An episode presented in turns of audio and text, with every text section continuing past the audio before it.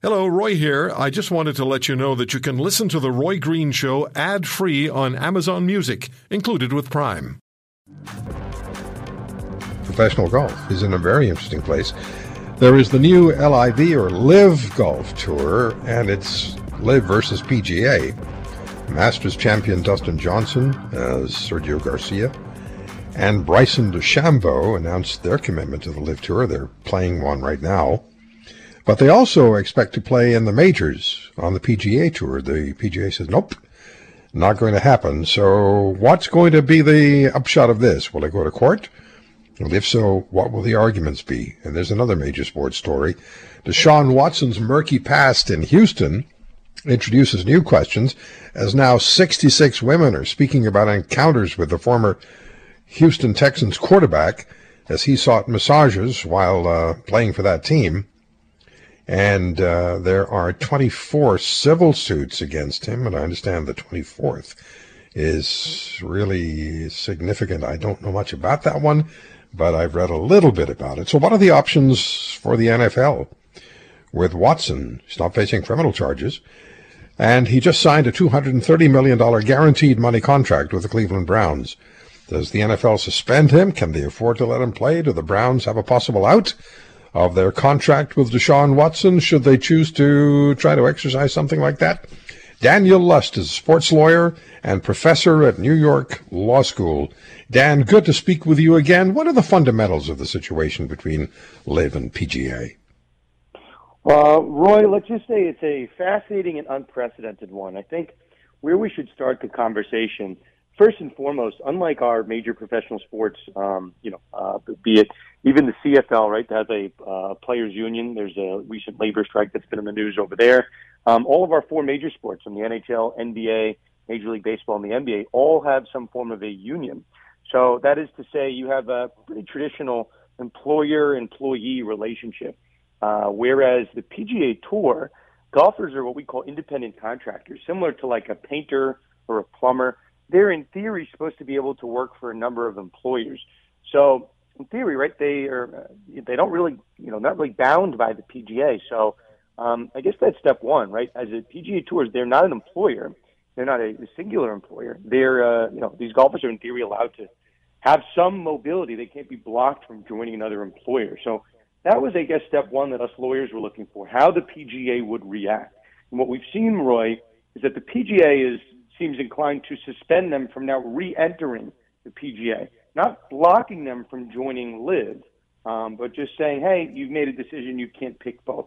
That seems to be okay. In the way of the law, we're not going to see an antitrust lawsuit just yet, but let's see how the PGA reacts. And I will say, Roy, maybe your listeners, not everybody knows this, but the majors, right, the Masters, the U.S. Open, yep, British Open, those are not controlled by the PGA. So these LIV golfers, Phil Mickelson, Dustin Johnson, they intend, at least as of today, to play in LIV up until the majors and then to go play the majors with the rest of the PGA Tour golfers. So they're not going to be seen as being in like LIV exile. They're intending to get paid their tens, if not hundreds of millions, playing LIV and then also playing the majors. So we'll see. We'll see how that goes if these other independent entities want to try to block them for whatever reason. Yeah, I know. I get the independent contractor part, but there's always been something about golf that seemed, I don't know, maybe a little more, I don't want to use the word pure, but as far as earning your money is concerned, it seemed to be. So if you don't make the cut for the weekend, you don't get paid. At least you don't get paid for the golf. You get paid on the outside activities if you're good and have a name and you get sponsorships. But it's always seemed to me that it's a meritocracy. You get paid if you play well. But I also understand if I were a player and I could go somewhere else as an independent contractor and make millions more to play there on their league and then come back to the PGA, I'd be arguing, hey, I have the right to do both. And I would, Dan, I would probably take it to court. But then the rider in this one is the record, the human rights abuses of Saudi Arabia. That plays into the picture as well, I think. You know, it certainly does, and I think, I've watched this pretty closely, and Roy, my background in sports PR. Yes. All of these LIV golfers had a lot of media training for the last couple of weeks and months, however long they've been kind of floating in the background. I think it's obvious to everyone that the reason they're making this switch is because of the $100 million guaranteed that they're getting, right? Phil Mickelson, it's been reported that he's getting $200 million. And I heard about a number that Tiger Woods, had he joined this entity, would have gotten a number close to $1 billion, whether you want to believe that or not. But, you know, at a certain point, you know, these golfers are being asked that question over and over, and they're just saying, well, you know, I just want to have an opportunity in golf. They're going to have to answer those hard questions, and that's a decision that they've certainly made. It's a decision that Jay Monahan of the PGA Tour called them out for making, just taking the money grab. You know, certainly they're entitled to it. Saudi Arabia is also involvement with the WWE. They've had involvement with Formula One racing. And I think that's part of an initiative, if anybody wants to Google it, I think it's called like the 2030 initiative. They're putting money into these kind of worldwide endeavors. So it's not the first time this is going to pop up in sports, and I'm sure we'll see it again. But we'll see. We'll see how a guy like Phil Mickelson, right? I don't want to leave this point, though, that Phil, you know, interestingly, was not one of the golfers that actually retired from the PGA Tour. So I think the PGA still maintains the ability to fine and actually monetarily punish Phil Mickelson. And that might be the legal battle. It might be Phil challenging their jurisdiction to fine him.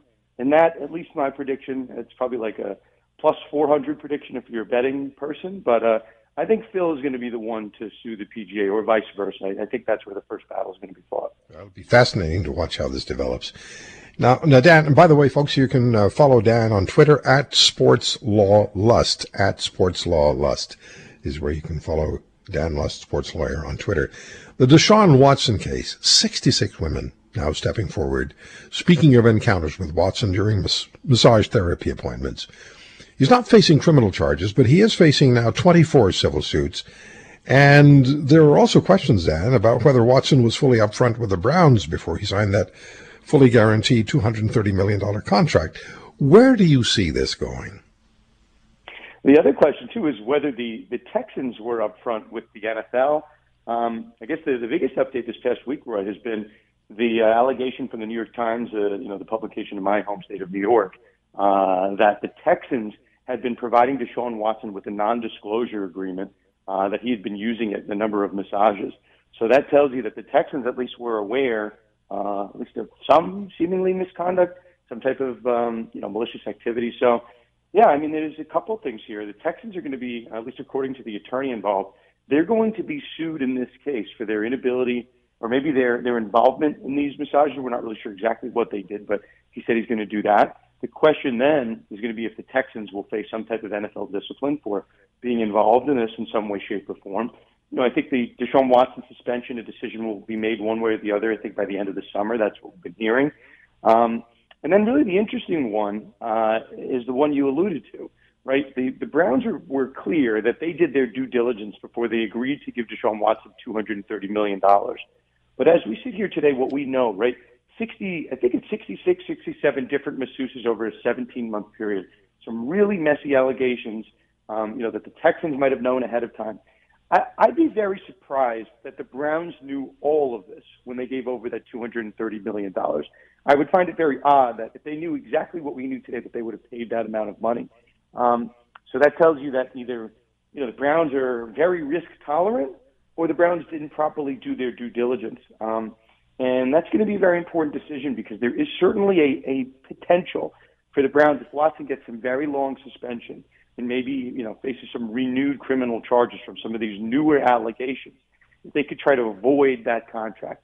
So that's an interesting battle, legal battle, looming one that I'm watching. But it's going to come very close down to what Watson disclosed and what the Browns were possible of finding out ahead of time, even if Watson didn't disclose it. So we'll see. I think a lot of eyebrows were raised when the Browns gave up $230 million guaranteed, which is not a contract that Pat Mahomes gets, Josh Allen gets, Aaron Rodgers, any of the greats, Tom Brady. But Deshaun Watson did. So, yeah, we're watching that very closely. So suspension is probably next, and then it's to see how the Browns want to react to that. They want to try to get some of their money back. And 30 seconds, last one for you. Dan, Baker Mayfield, what happens with him? He's a very expensive insurance policy. I think he's getting just north of $10 million. I think they're holding on to him just in case he gets a year-long suspension watch. So we'll see. I think nobody really wanted him at the NFL draft, so I think they're going to hold on to him and see what happens with Watson. If you want to hear more, subscribe to The Roy Green Show on Apple Podcasts, Google Podcasts, Spotify, Stitcher, or wherever you find your favorites. And if you like what you hear, leave us a review and tell a friend. I'm Roy Green. Have a great weekend.